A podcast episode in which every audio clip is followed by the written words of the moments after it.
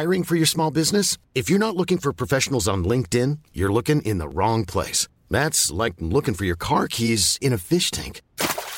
LinkedIn helps you hire professionals you can't find anywhere else, even those who aren't actively searching for a new job but might be open to the perfect role. In a given month, over 70% of LinkedIn users don't even visit other leading job sites. So start looking in the right place. With LinkedIn, you can hire professionals like a professional. Post your free job on linkedin.com/people today. Hey, I'm Ryan Reynolds. Recently, I asked Mint Mobile's legal team if big wireless companies are allowed to raise prices due to inflation. They said yes.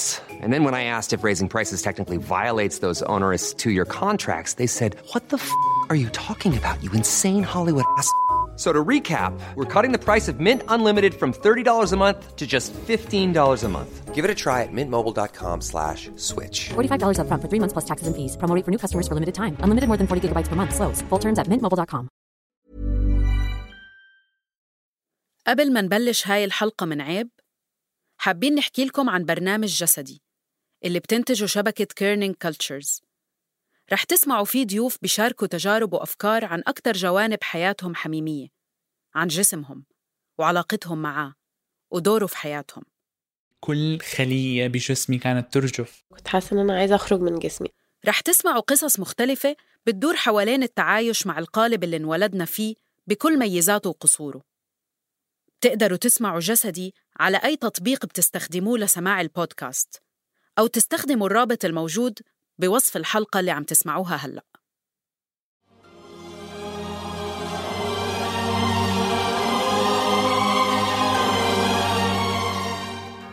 كيف عرفت اللي أنت اخترت الموضوع هذا؟ فرحت نوعاً ما لأنه موضوع كبير برشا بالنسبة لي، وما جاش لبالي أنه فما ناس تنجم تفكر فيه أو فما ناس آخرين تعيش فيه. فأول فكرة هو أنه منيش وحدي، لأنه أنا في العادة الأفكار ولا القصص اللي نعيشها في داخلي ما نتقاسمهاش مع غيري، فما نعرفش أنه فما ناس كيف تفكر ولا تعيش في حاجة من نوع هذا.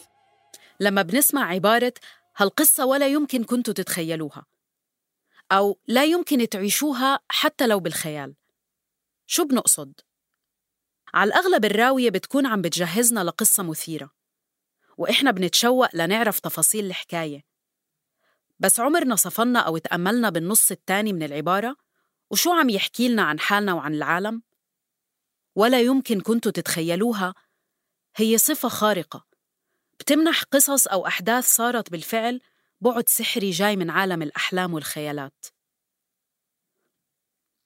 صفة بترجعنا أطفال بانتظار حكايات قبل النوم، أو كيف بنضل نتفرج بدون ملل على نفس أفلام الكرتون بانتظار مغامرات وجنيات وبحيرة مسحورة وضفدع بيحكي، بانتظار عوالم خفية معايير الشر والخير فيها غير اللي إحنا عايشينها، قصص فيها عدالة وكمال ومثالية، يمكن فيها حكمة واضحة، فيها حب ما بيخلص. ولا يمكن تعيشوها حتى لو بالخيال عبارة في مديح الخيال. الخيال بوصفه أرض شاسعة أوسع من الواقع ومن الصدف ومن الأقدار. الخيال بوصفه حصان قوي بيركض وبيتوغل بكل زاوية من مخنا ورؤيتنا وقلوبنا. بس كمان عن الخيال كونه فعل إنساني وفعل متكرر ومستمر بضل معنا جواتنا، حتى لو كتير مننا بيهملوه أو بينشغلوا عنه أو بيخافوا منه.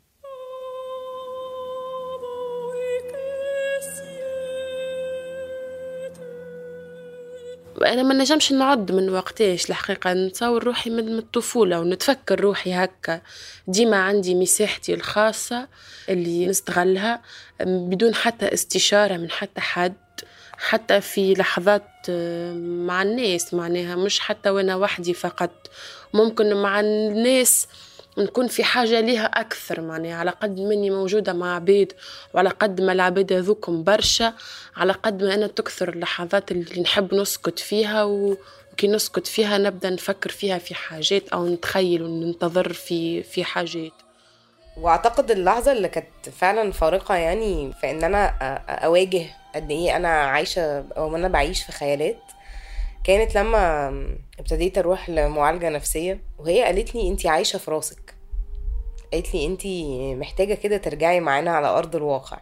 وانا يعني من ساعتها بتخيل كده ان انا في بلالين طالعه من راسي ما خلياني ماشيه فوق كده, وانا دايما في شبر او شبرين ما بين رجليا والارض, وهي مسافه مش كبيره بس انا برضو مش عارفه انزل رجليا على الارض. يعني الخيال ممكن يكون شاطئ امان او ملاذ للبعض, وممكن يكون مصدر الضحكات والنكت للبعض, ومصدر العلاج والتعافي للبعض, وكمان مصدر الابداع والخروج عن القيود والمألوف, واحيانا مصدر المتاعب ووجع الراس. كل واحدة وواحد على حسب واقعهم وعلى حسب الباب اللي بتفتحه لخيالها وشو بتعمل فيه وقديش بترعاه وبتغذيه أو قديش بيخاف منه وبيخبيه. شيماء عايشة براسها من أيام الطفولة, بتخلق الحب الحقيقي جوا عالمها الداخلي الخاص. ونادية روحها حلوة, فيها تتخيل قصص الحب بكل الوجوه اللي بتعرفها واللي ما بتعرفها, وصارت من كتر خيالاتها تألف نكت على حالها. وهلأ رح نمشي مع كل واحدة فيهن ونشوف خيالها لوين بيوديها وبيودينا, وقديش هالخيال قوي وقادر يخلق لكل واحدة فيهم عالم بديل وقت ما بيحتاجوه. أنا فرح برقاوي, وهاي حلقة جديدة من الموسم الرابع من عيب, حبي بخيالي.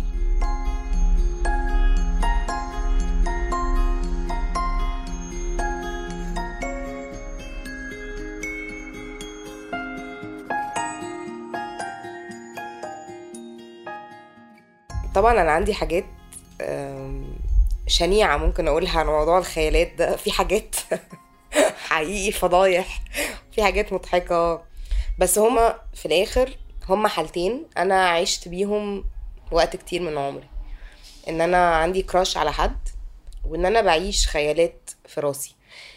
والخيالات اللي بعيشها الحقيقه يعني مش شرط ان هي يكون ليها دعوه بس بالعلاقات. رح ابدا من عند ناديه, من مدينة القاهرة اللي تربت فيها ببيت وسط عائلي مشحون ومحافظ. بيت اكتشفت وهي عم تنضج وتكبر فيه إنه ما بيشبه طموحاتها وما بيساعدها تكون على طبيعتها, ومن هون بدأت تسرح بخيالاتها.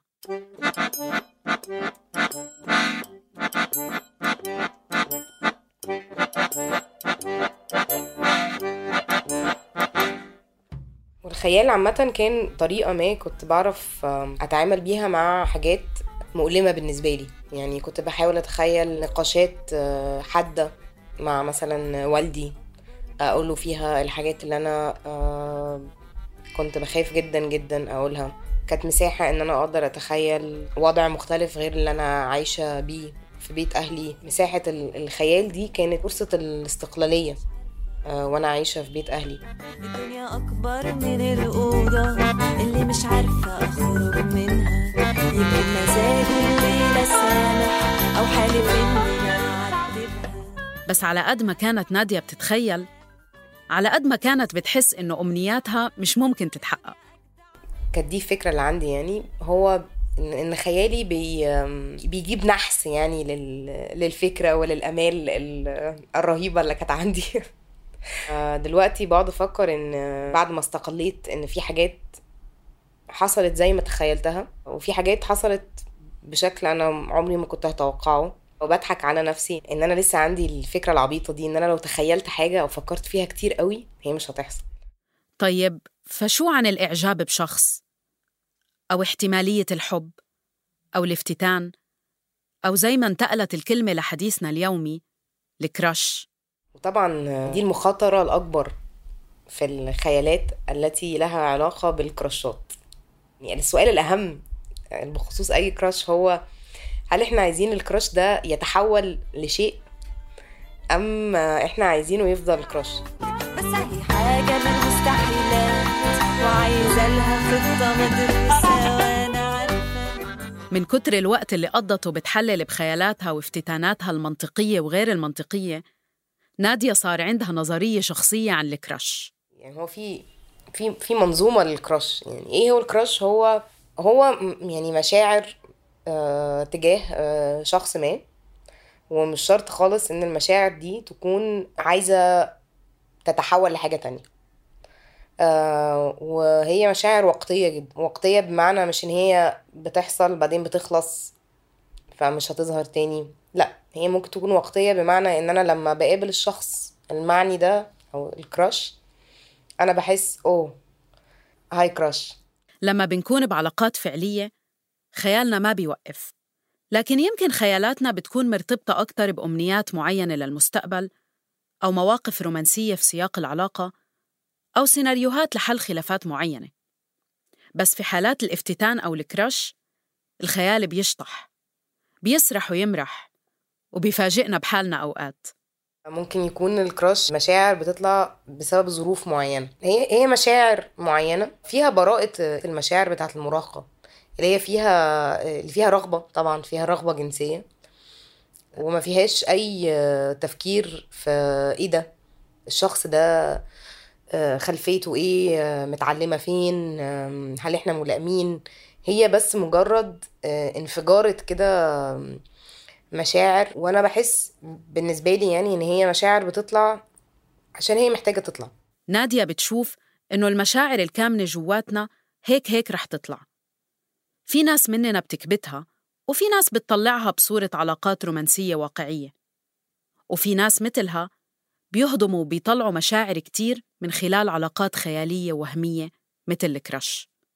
ساعات بفكر ممكن أبقى شخص بولي أمرس، يعني في علاقات حب متعددة، وبعدين بحس إن أنا غالباً ما أعتقدش إن أنا هعرف أعمل ده، بس أنا في نفس الوقت عندي العديد من الكراشات في نفس اللحظة، وبيروحوا وبيجوا بقى، يعني جايين رايحين جايين. ومع الوقت نظرية نادية عن الكراشات وسعت وأخدت بعد لغوي كمان.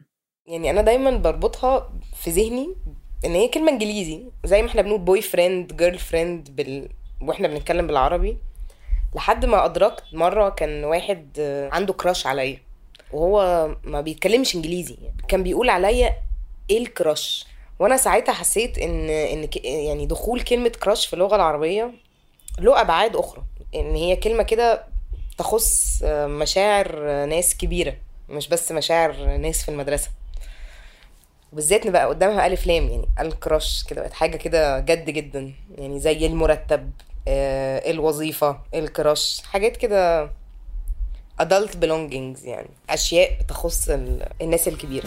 الدنيا اكبر، الدنيا احلى، الدنيا اوسع، الدنيا اقرب، الدنيا اكبر، الدنيا احلى، الدنيا اسرع، الدنيا اوسع، الدنيا فيها.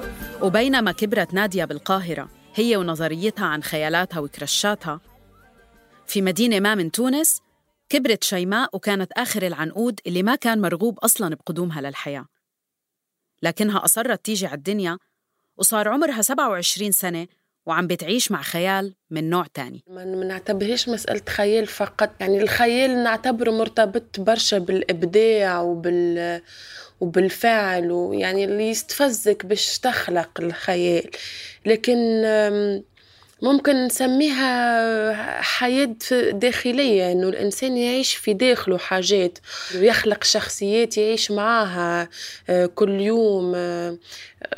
الصمت عنده ما هوش صمت كما يعيشوا أي عبد آخر، ما هوش فراغ، بالعكس يعني الصمت هو لحظات متاع عايش مع الذات كبيرة برشا، إنك تعيش مع روحك مع شخصيات انت خلقها، وتنجم الشخصيات هذيك ما يكونش عندها وجوه، ماكش قادر انك تتخيل لها وجوه فتلصق لها وجوه اخرى من الواقع متاعك. الخيال كان مختبر شيماء الذهني، مخبأها السري اللي بتركب فيه قصص حب يمكن بعمرها ما تعيشها، وتخلق فيه شخصيات مش موجودة وبحياتها ما رح تشوفها.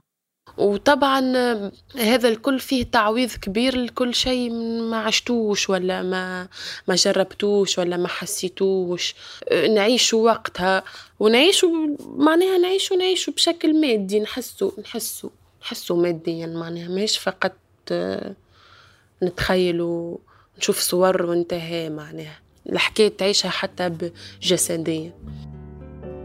يمكن لو في بيني وبينك حكي كنا حكينا غمضوا عيونكم، خدوا نفس عميق، وتخيلوا إيد حبيبكم أو حبيبتكم عم تلمس كتفكم، عم بتزبط خصلة شاردة بشعركم، أو عم تضغط على إيدكم بحب وقوة. شيماء بتعيش هذا الخيال، لكن وعيونها مفتحة وسط الأصدقاء وبدون وجود لحبيب حقيقي تتخيله، وكأنها بتحضر حالها في كل مشهد لمقابلة حبيب عمرها اللي ما بيوصل لعندها لحد هاللحظة إلا بالخيال. نعرف روحي اللي أنا ديما في حالة متاع انتظار، مشاهد الصدفة ديما تتعاودين، وأنا نكون قاعدة في كافيه ونلمح شخص دخل، أحيانا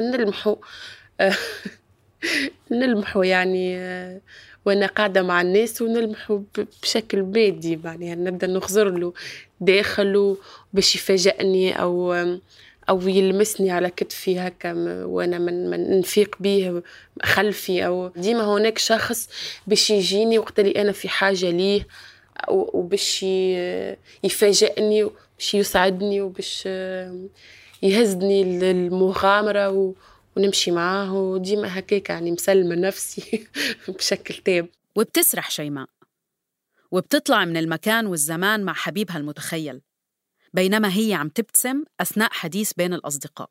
أحياناً نبدأ مع أصحابي وأنا في مخي أنا في البحر في اللحظة هذيك، إن نعوم مع شخص أو مش عارفة أو نتسلقوا في جبل، أو كل مرة يعني مغامرة غريبة.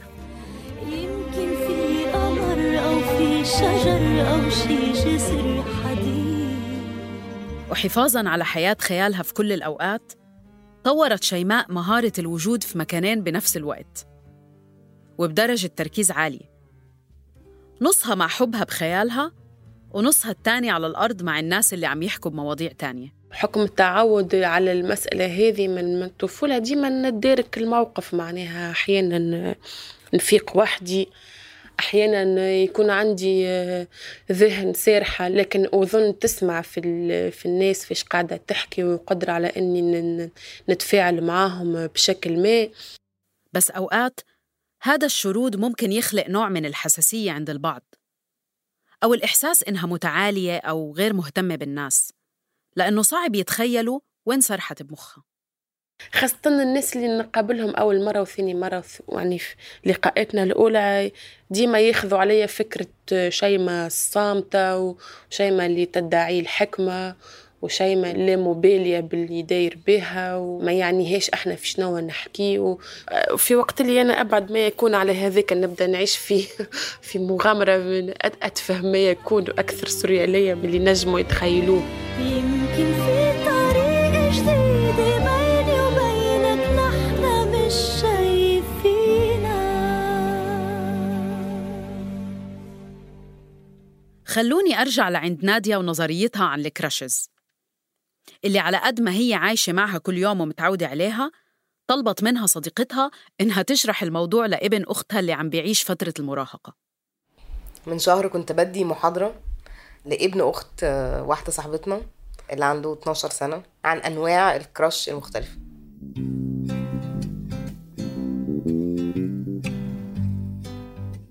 في بقى كنت بقوله إن في كراش المستحيل اللي هو لما يبقى حد ميت، ده كراش مستحيل. يعني كراش بقى اللي هو نص مستحيل، يعني حد ميت اللي هو لو احنا بنكراش على كاتبة مثلا أو كاتب، يعني بنحس اللي هو الفشاخة دي. النص مستحيل لما عندنا كراش مثلا على براد بيت. هو ساعتها طبعا قال لي يعني براد بيت مش مستحيل، قلت له والله ربنا قادر على كل حاجة. بعدين انتقلت نادية بالشرح للكراشز الأكثر واقعية. يا عم القصة مش حرزانة تحبس حالك جوا خزانة. بعدين قلت له يعني دي حاجات بقى دي يعني دي مستويات احنا ما بنفكرش فيها قوي. قلت له بس في بقى هو في الكراش اللي هو العادي اللي هو الكراش اللي كل يوم كده، اللي هو يعني حد من جيراني بشوف ان هو امور مثلا فبحس اللي هو صباح الخير يا كراش، او يبقى في بقى الكراش اللي هو نحب يبقى في حاجه بس لا مش الدرجه دي، يعني افضل ان هو يفضل كراش. يا ريت البيت يكون ضاوي، يا ريت تكون البيت ضاوي، يا ريت. الكراش ممكن يكون بأوقات صادق وفيه إعجاب حقيقي، بنت ذكية أو شاب وسيم أو شخص سكسي، وممكن يكون مرتبط بمشاعر ما إلها علاقة بالحب بل بالملل والزهق والإحباط، بضغوط سياسية أو اقتصادية أو بظروف عملية بتخلي شيء مستحيل يصير جذاب ومحمس ومثير، افتتان أو كراش ظرفي أو موسمي مثل ما بتسميه نادية. في الكراش بقى اللي هو الموسمي ده، اللي هو مثلا أنا عندي كراش بيطلع كده في فترة معينة في الشغل، بنبقى مفروض نعمل حاجة معينة، ناس من أقسام مختلفة، بنشتغل على حاجات مختلفة، وأنا ببقى زهقانة جدا. كان عندي كراش على زميل أنا ما كنتش اتعرفت عليه يعني قبل هذه اللحظة، إن أنا أفكر فيه كان بيهون عليا إن أنا بنزل الساعة 8 الصبح أروح أعمل شغل أنا مش عايزة أعمله. سونا يا سنسن جيت لك أهو قبل ميعادنا كمان هنا.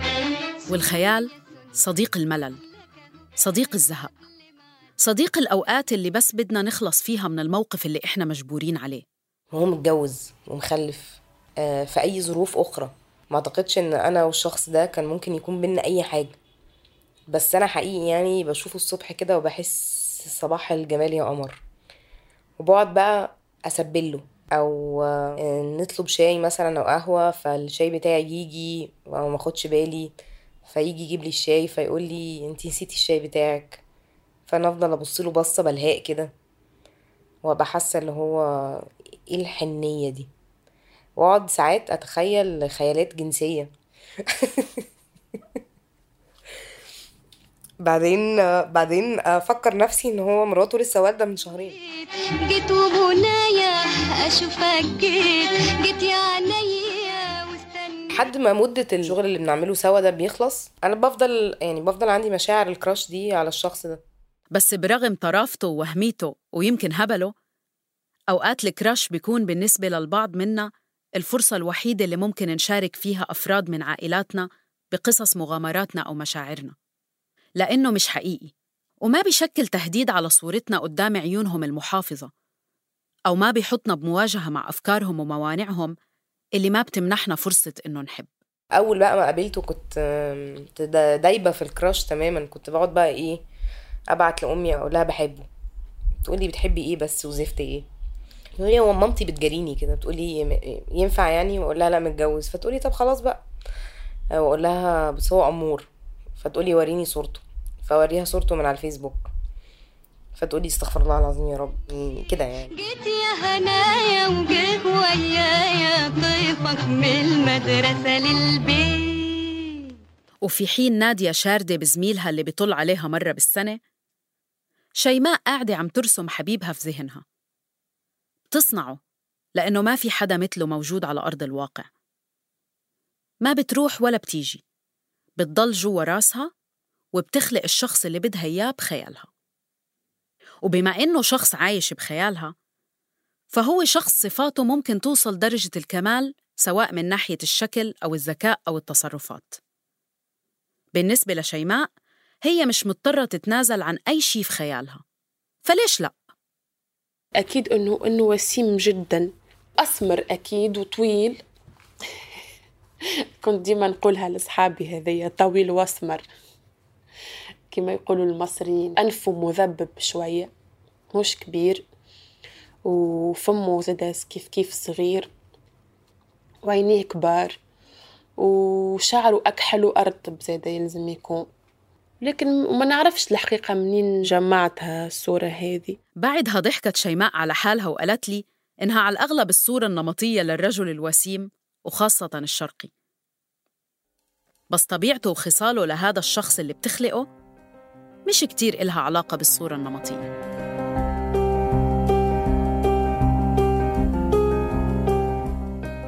يعني هو أنا نتخيله تونسي الحقيقة، تخيلتوش نتصور حتى مرة من أجنبي أو من بلد آخر.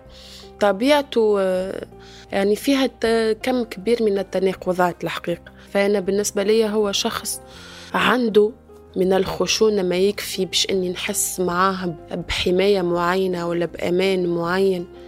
واللي هي مسألة مش متعلقة بالرجل فقط، يعني متعلقة بأي شخص تجمعك به علاقة لازمك تحس معاه بأدنى متاع أمان. وفيه ما يكفي من النعومة اللي تسمح لي أنا بمجال أني نمارس فيه خشونتي أنا الذاتية متاعي اللي من داخل، يعني أنا زادة عندي الاثنين. فمهم أنه يكون فما تكامل بيناتنا ويكون فما مد وجزر.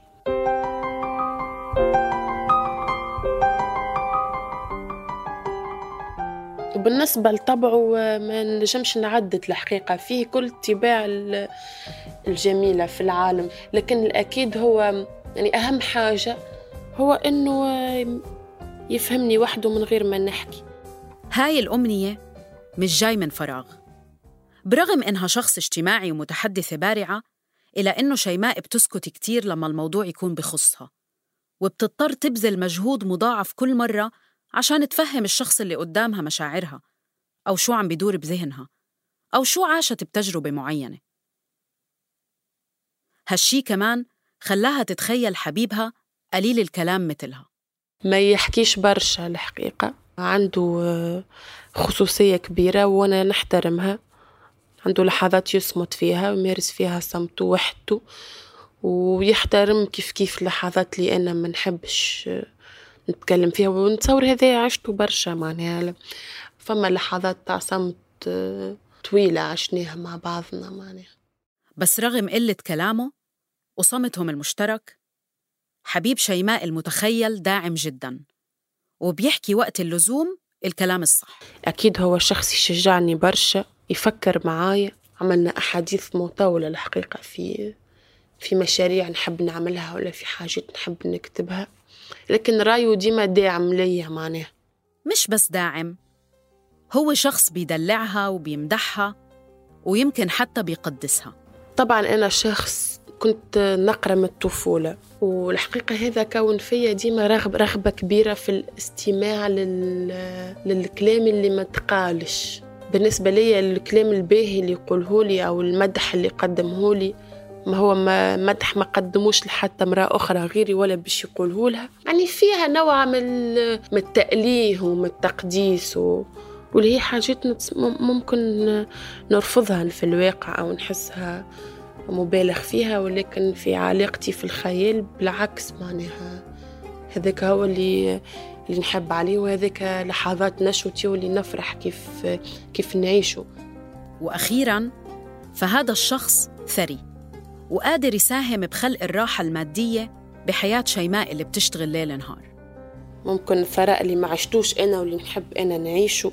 ممكن إيماني الكبير هو أنه في واقعنا توا مهم برشا، أدنى تاع دخل مادي في حياتك مهم برشا باش يحقق لك نوع متاع راحة وسعادة، لأنه التمرميد والفقر والتعب عمرك ما تنجم تفرح معهم، وما عشنا من بها الحقيقة المسائل التافهة متاع البساطة وقهوة على كورنيش ومش عارفة شنو توا نفرح.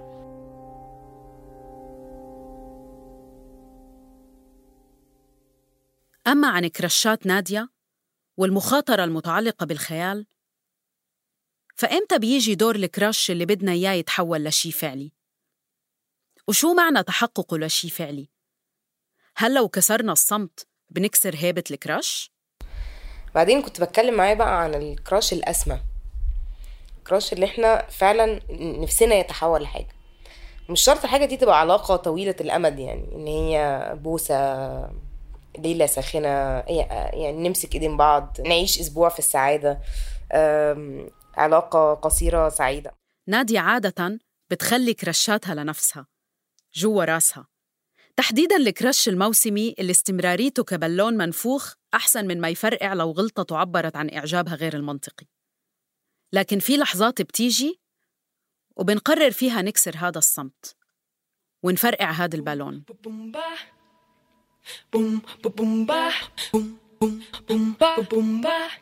مرة كنت راجعة القاهرة على الطيارة وكنت لوحدي وأنا كنت دخلت بدري الطيارة وقعدت في الكرسي بتاعي، ودخل واحد زي القمر هو دخل الطياره كده وكان شكله قرفان جدا، شكله مش طايق حد، وقعد بقى في الكرسي اللي ورايا، وانا قعدت كل شويه كده اختلس نظرات عليه، وكان عندي كراش يعني في ساعتها، يعني هو كراش اتولد في لحظه.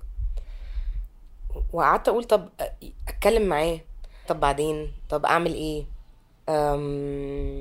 هتكلم معاه اقول له ايه، هقول له هاي انت عاجبني، I wanna settle down, I wanna settle down, won't you settle down with me, settle down. كيف فينا نحكي مع الغرباء الفاتنين؟ أغلب الوقت ما بنحكي، بنراقب من بعيد، وتحديداً على الطيارة بنراقبهم ليناموا ويغفوا ويفقدوا رومانسيتهم، أو إحنا نغفى بشكل مضحك وتتحطم صورتنا قدامهم لو كانوا شايفيننا أصلاً. بس نادية قررت تعمل شي هاي المرة. ففي آخر الرحلة كده فأنا طلعت النوتة بتاعتي وقررت أنا هكتب له يعني ورقة وإن أنا هديه له، وكتبت له إن في دايماً مرة أولى لكل حاجة، وإن دي أول مرة في حياتي أعمل حاجة كده، وإن أنا معرفش هو قاعد في القاهرة قد إيه، بس لو هو قاعد كام يوم فممكن يبقى لطيف ان احنا نشرب حاجة مع بعض او نتعشى او نركب فلوكة. وقلت له دي نمرة تليفوني، وقلت له واسمي على الفيسبوك كذا كذا، وكتبت اسمي يعني، وطبقت الورقة وكتبت من، وكتبت بقى رقم المقعد بتاعي، مش فاكرة كان 37 سي ولا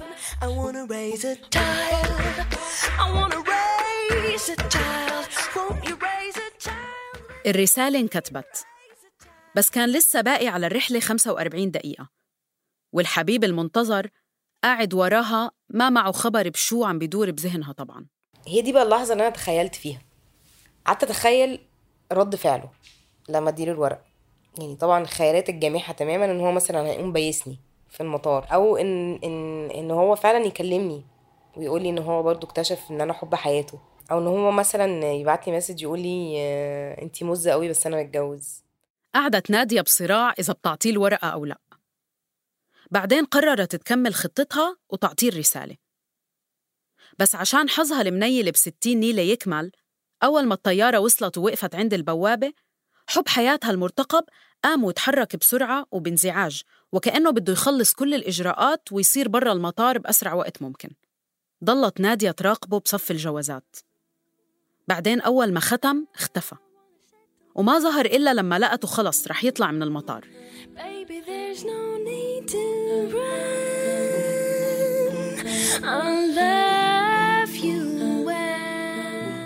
جريت عليه، هو كان واقف برضو قرفان كده، وخبطت كده على كتفه، وهو بصلي بصة استنكارية كده اللي هو عايزة مني إيه، فاديته الورقة، وهو فضل بصيص لي كده مش عارف يعمل بيها إيه، وانا ما اتكلمتش، يعني فضلت ماسكه الورقه كده اللي هو دي عشانك. هو قرا اللي انا كنت كاتباه اللي هو from 37 C ده، وابتسم ابتسامه ساحره، يعني حقيقي ابتسامه ساحره، وانا ابتسمت له ومشيت، يعني رحت اخدت شنطتي ونسيته. يعني نادية اخذت شنطتها ونسيته، والكراش ضلوا كراش مدته قد مدة الرحلة من بلد لبلد، وكل اللي بقي مع نادية كان ابتسامة ساحرة وقصة تحكيها للأصحاب. خلونا ناخد مسافة شوي من نشوة قصصنا الخيالية ومغامرات افتتاناتنا وكرشاتنا. يمكن صار وقت نفكر بالخيال لوحده، بقوته وبتمسكنا فيه، بعلاقتنا معه، مش علاقاتنا اللي بننسجها من خلاله. صحيح هذا ما نصدروش للناس اللي دايره بيا، لكن انا في داخلي نشك برشا، نشك في مشاعري، نشك في قناعاتي، نشك في افكاري، ولا اؤمن بالثوابت الحقيقه جمله. بالنسبه لي هذا امر ميتافيزيقي، نؤمن بالتغيير الدائم، تغيير المواقف، تغيير المبادئ، تغيير الاراء، كل شيء بالنسبه لي متغير ومتحول. وبالتالي التشكيك هذا الدائم في كل شيء يخلي الخيال بالنسبة لي نوع من الهروب، معناها نوع من الحقيقة. مع أنه كتير أشخاص مننا ممكن يكونوا عدميين أو مشككين في الثوابت والقيم أو غير مؤمنين بالرومانسية بالسياق الواقعي، إلا أنه بيضل عند بعضهم جزء داخلي ممكن نقول عنه روحاني أو حتى احتياج أساسي، جزء بيحتاج لوجود حقيقة ثابتة بداخلهم ولو كانت صغيرة أو حتى كليشيه. وهون ممكن يجي دور الخيال كمساومة ما بين الشك اللي بنمارسه بشكل واعي وبين الحقيقة المنشودة اللي بنتمناها في سكون أرواحنا.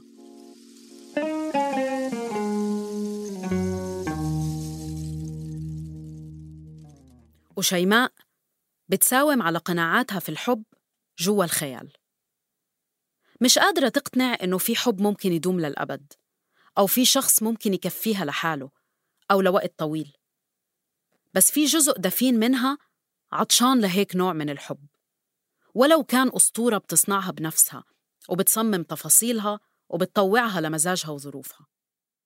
منجمش نقبل فكرة إني بش نعيش مع حد طول حياتي في دار في 4 حيوط وش نتقسم معه كل شيء 30 و40 عام، يعني مسألة شبه يعني سوريالية بالنسبة لي، غريبة من هذاك. علاش الشخص اللي في خيالي هو شخص يخضع لكل المعايير اللي أنا نحب عليها، متطور متغير، نجم أحيانا ملامحه تتغير، طبعه يتماشى ديما مع حالتي أو ردود فعله مع حالتي النفسية، مع وضعي المادي، مع الواقع اللي نعيش فيه. فقاعتي الجميلة احميني من كل سوء، طايريني بالفضاء انسيني بالوجود. وهاي القدرات السحرية بالتغير والتطور بتخلي حبيبها الخيالي لشيماء شريك حقيقي ومناسب أكتر بكتير من الشريك الواقعي وكل التنازلات اللي بتيجي معه، سواء عشان المجتمع اللي هي عايشة فيه أو حتى لمجرد إنه هو بشر وعنده عيوبه وميزاته البشرية اللي هي لحد هاللحظة مش حاسة إنها بتستاهل تطلع عشانها من خيالها وتطور استراتيجيات مريحة للتعامل معها أو حتى تخاطر بقلبها. مش كيما الشخص في الواقع المادي اللي انت لازمك تقبل عيوبه، تقبل مساوئه، تقبل العباد اللي دايره بيه، وتقبل انه ما يتبدلش على خاطرك، وانه عنده خصوصيته، وانه وانه وانه وانه على حساب برشا حاجات انت موجوده في حياتك. يعني كم كبير متاع التنازلات لازمك تقدمه، انت مش نجموا يحزنوك حياتك الكل معناها من غير ما تكون واعي بالشيء هذا.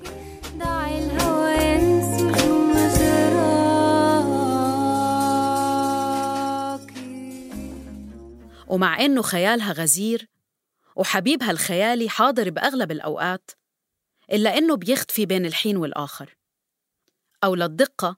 شيماء بتعطيه بريك أو عطلة قصيرة بين الحين والآخر.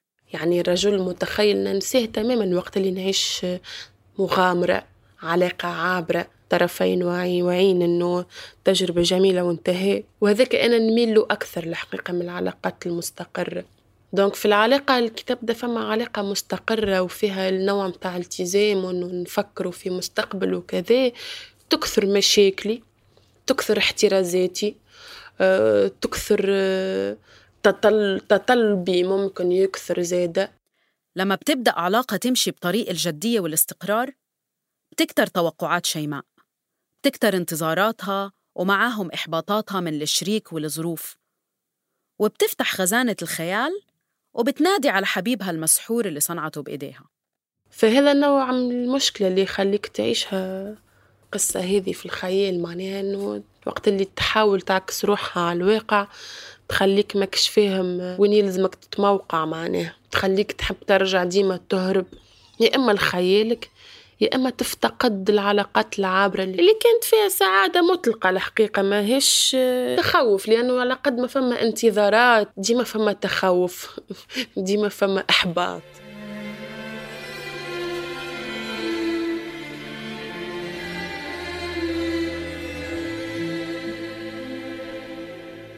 الخيال بمطرح ممكن يكون مهرب أو ملاذ بدل الالتزام بعلاقات ما بترضينا أو بتخزلنا وبتستنزفنا. وممكن للبعض يكون بمثابة شبح المثالية والكمال اللي بيعكس قسوة العالم وقسوتنا على حالنا، بلاحقنا وبيخرب محاولاتنا الواقعية في الحب واختبار تجربة إنسانية. وبمطرح ثالث، الخيال ممكن يكون محاولة مننا لترميم حب عم بنعيشه، لتزويق الحياة اللي بنطمح لها مع شخص، لتمني إنه وحدة تشوفنا وتحبنا مثل ما إحنا، أو حدا يفهم قيمتنا ويقرر يستثمر بحبه معنا. إن الخيال ساعات ممكن يبقى مشكلة شوية في العلاقات اللي إحنا عندنا فيها أزمات ما، مثل إنه الشريك ما يكون عم يعطي وقت والتزام كافي للعلاقة، أو يكون بعيد مكانياً أو حتى فكرياً. يعني أعتقد ممكن أقول عليها علاقة اللي أنا فيها دلوقتي، إن أنا بفكر أنا مش فاهمة العلاقة إيه، فحاسة إن أنا مش باخد، أو إن أنا يعني عايزة أكتر من الشخص، فبعيش في خيالي وأكتر وأكتر بحس إن فعلاً اللي بعيشه في خيالي ملوش، يعني لا يمت بصلة بالشخص اللي قدامي، هو ملوش أي دعوة بيه. I'm a fool to want you. أوقات الخيالات كمان بتكون علاج مؤقت لمخاوفنا الشخصية وهشاشتنا اللي حاملينها بقلوبنا وعلى كتافنا من طفولتنا. إحساسنا بأنه ناس مهمة بحياتنا ممكن تتخلى عنا، أو إننا مش محبوبين أو ما بنستاهل الحب، أو إنها طريقتنا للتعامل مع الخذلان. وساعات كتير بفكر بشكل يعني بشكل قاسي شوية، يمكن إن قد إيه الخيالات دي بتعبر عن خوفي الأكبر إن أنا مش هلاقي حد يحبني. وبحس إن هي بشكل يعني نظري جدا، إن الخيالات دي بتتحول لطريقة إن أنا أتعامل بيها مع خيبات الأمل. بنكون عم ننتظر الحب والالتزام من حبيبة أو حبيب، وما عم بنشوف بالمقابل غير التلويع والتعليق أو الخذلان المتكرر.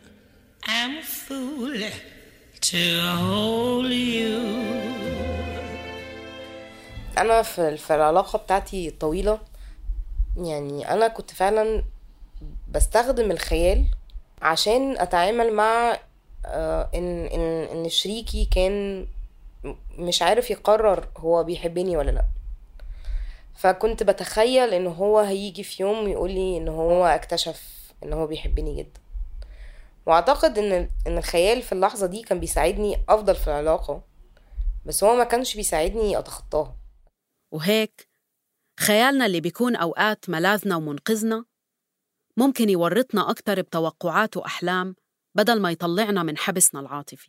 فعلى قد ما الخيال ممكن يكون محرر، على قد ما هو ممكن يكون بيعمل قيود علينا في لحظة ما، إن واحد يستحمل حاجة هو مش عايز يستحملها أو مش مفروض يستحملها.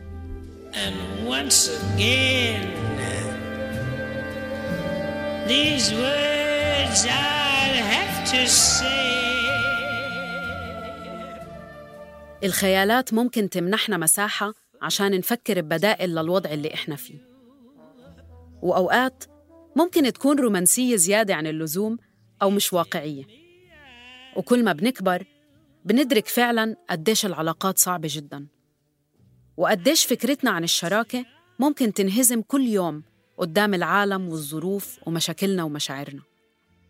وبالرغم من الانهزام اليومي ده، هي بتفضل موجودة الأحلام والأمال اللي ليها دعوة بالشراكة، اللي كل ما بنكبر أعتقد بتوسع، بدل ما تختفي يبقى عندنا حلم شراكة، بس هو بيتزحزح يمين شوية شمال شوية.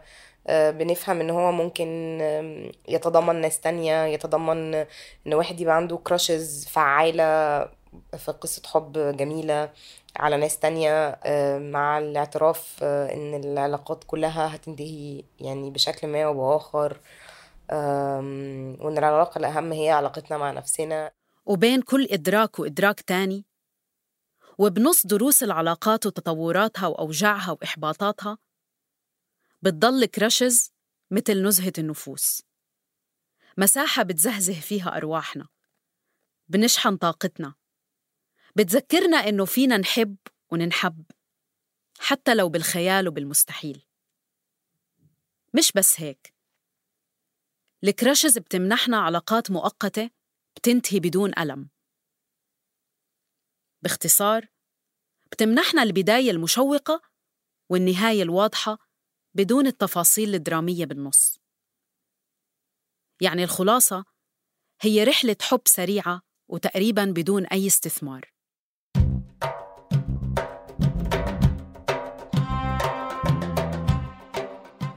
بعدين بيحصل حاجة كده، يعني كأن زي أفلام الكرتون كده، حد بيصحى كده من النوم يحس اللي هو إيه الهبل ده، أو الكراش بينتهي كده فعلاً في لحظة، في ثانية، وخلاص يعني بتبقى دي نهاية الكراش.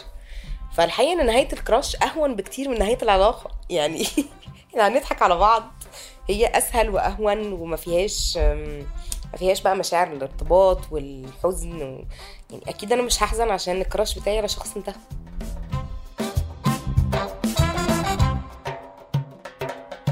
حديث نادية عن الكراشز بهاي السهولة ذكرني بعكس الشي عندي بالضبط. لسنوات وسنوات كل ما بسمع قصص الكراشز تبعت الناس كنت بنكر قدام حالي والآخرين إني عشت كراشز. فكرتي عن نفسي كانت إني بدخل بس بعلاقات فعلية قابلة للتجريب والتحقيق، ومع التأمل بكلامها بدأت أفكر بإني كنت بنكر على نفسي تجربة الكراش، بمنع حالي منها، يمكن عشان بخاف من الرفض لو عبرت عن إعجابي، ويمكن عشان ما كنت مستوعبة كيف بينفع أستغرق بشعور عابر مش رح يروح على محل فعلي. ما كنت بوقف وبقول صباح الحلاوة يا قشطة وأستمتع باللحظة وبس. من سنة بس بدأت أفتح قلبي على الاعتراف بالفكرة، وإنها شي عادي وطبيعي، وإني مش لازم أخاف من الرفض لو حسيت إني بدي أسعى نحو الكراش. الصراحة الحب اللي عم بعيشه هاي السنة بدأ من كراش قوي، كراش خلاني أتصرف بهبل وارتباك ومراهقة، بس خلق عندي ذكريات مضحكة لبداية علاقة حلوة. طالع من بيت أبوه رايحة البيت الجيران، فاطمة سلم علي يمكن الحلو زعلان. أنا بحس إن الكراش دي حاجة صحية جدا، هل إحنا هنقدر ننكر إن حتى أطول العلاقات وأطول الجوازات حتى أسعدهم إن مفيش حد بص لحد تاني، إن مفيش حد فكر في حد تاني؟ ده هراء، حاجة ساذجة جدا يعني. بس في ناس بتغير حتى من ممثلين، يعني أنا والدي كان بيغير جدا عشان مامتي بتحب توم هانكس، وكان بينزعج جدا مثلا لما بنتفرج على فيلم فهي تقول مثلا شوفوا الحلاوة. لما كبرت شوية فهمت إن هو راجل ما عندوش ثقة في نفسه، فهو مهدد بممثل أمريكاني في التلفزيون على برنامج على قناة تانية. يعني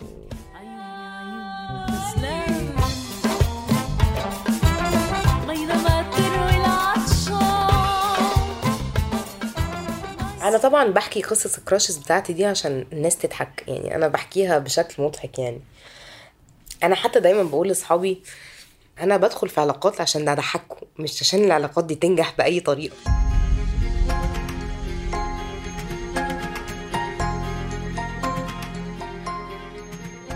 وهيك خلصت الحلقة 7 من الموسم 4 من عيب من إنتاج صوت. غيرنا اسم واحدة من الشخصيتين حفاظاً على خصوصيتها. إذا بتحبوا تعرفوا أكتر عن الأغاني والموسيقى اللي طلعت معنا بتلاقوا معلوماتها بالوصف المرافق. هاي الحلقة كانت من إعدادي وتقديمي أنا فرح برقاوي، مونتاج تيسير قباني، وتحرير صابرين طه. شارك في إنتاج الموسم 4 من بودكاست عيب كل من آية علي ومرام النبالي وجنى قزاز.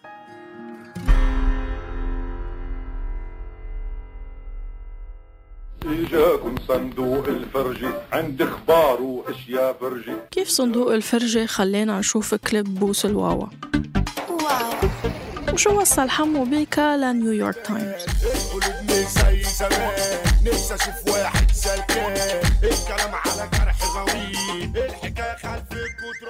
شو جاب رشيد طه لجريندايزر،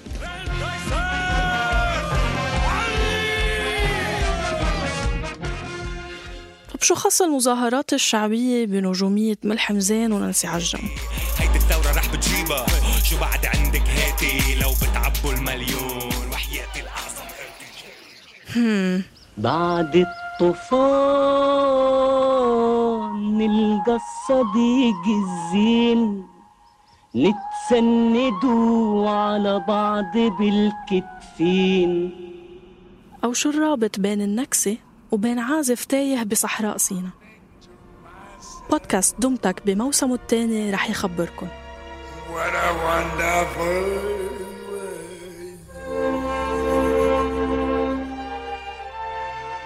رح ناخدكم برحلة صوتية نمر من خلالها على نشأة الموسيقى الدارجة بكل ألوانها بالعالم العربي، ورح نتعرف على فنانين شكلوا ثقافة جيلنا الموسيقية.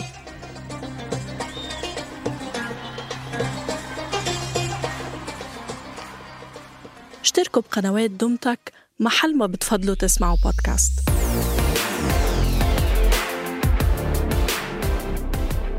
ابحثوا عن دومتك DOMTAK على كل التطبيقات من أبل بودكاستس وجوجل بودكاستس وأنغامي وساوند كلاود وسبوتيفاي وستيتشر وغيرهم.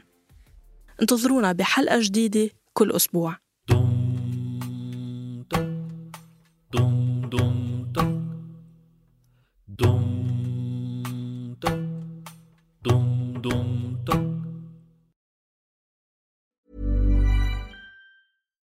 Hi, I'm Daniel, founder of Pretty Litter.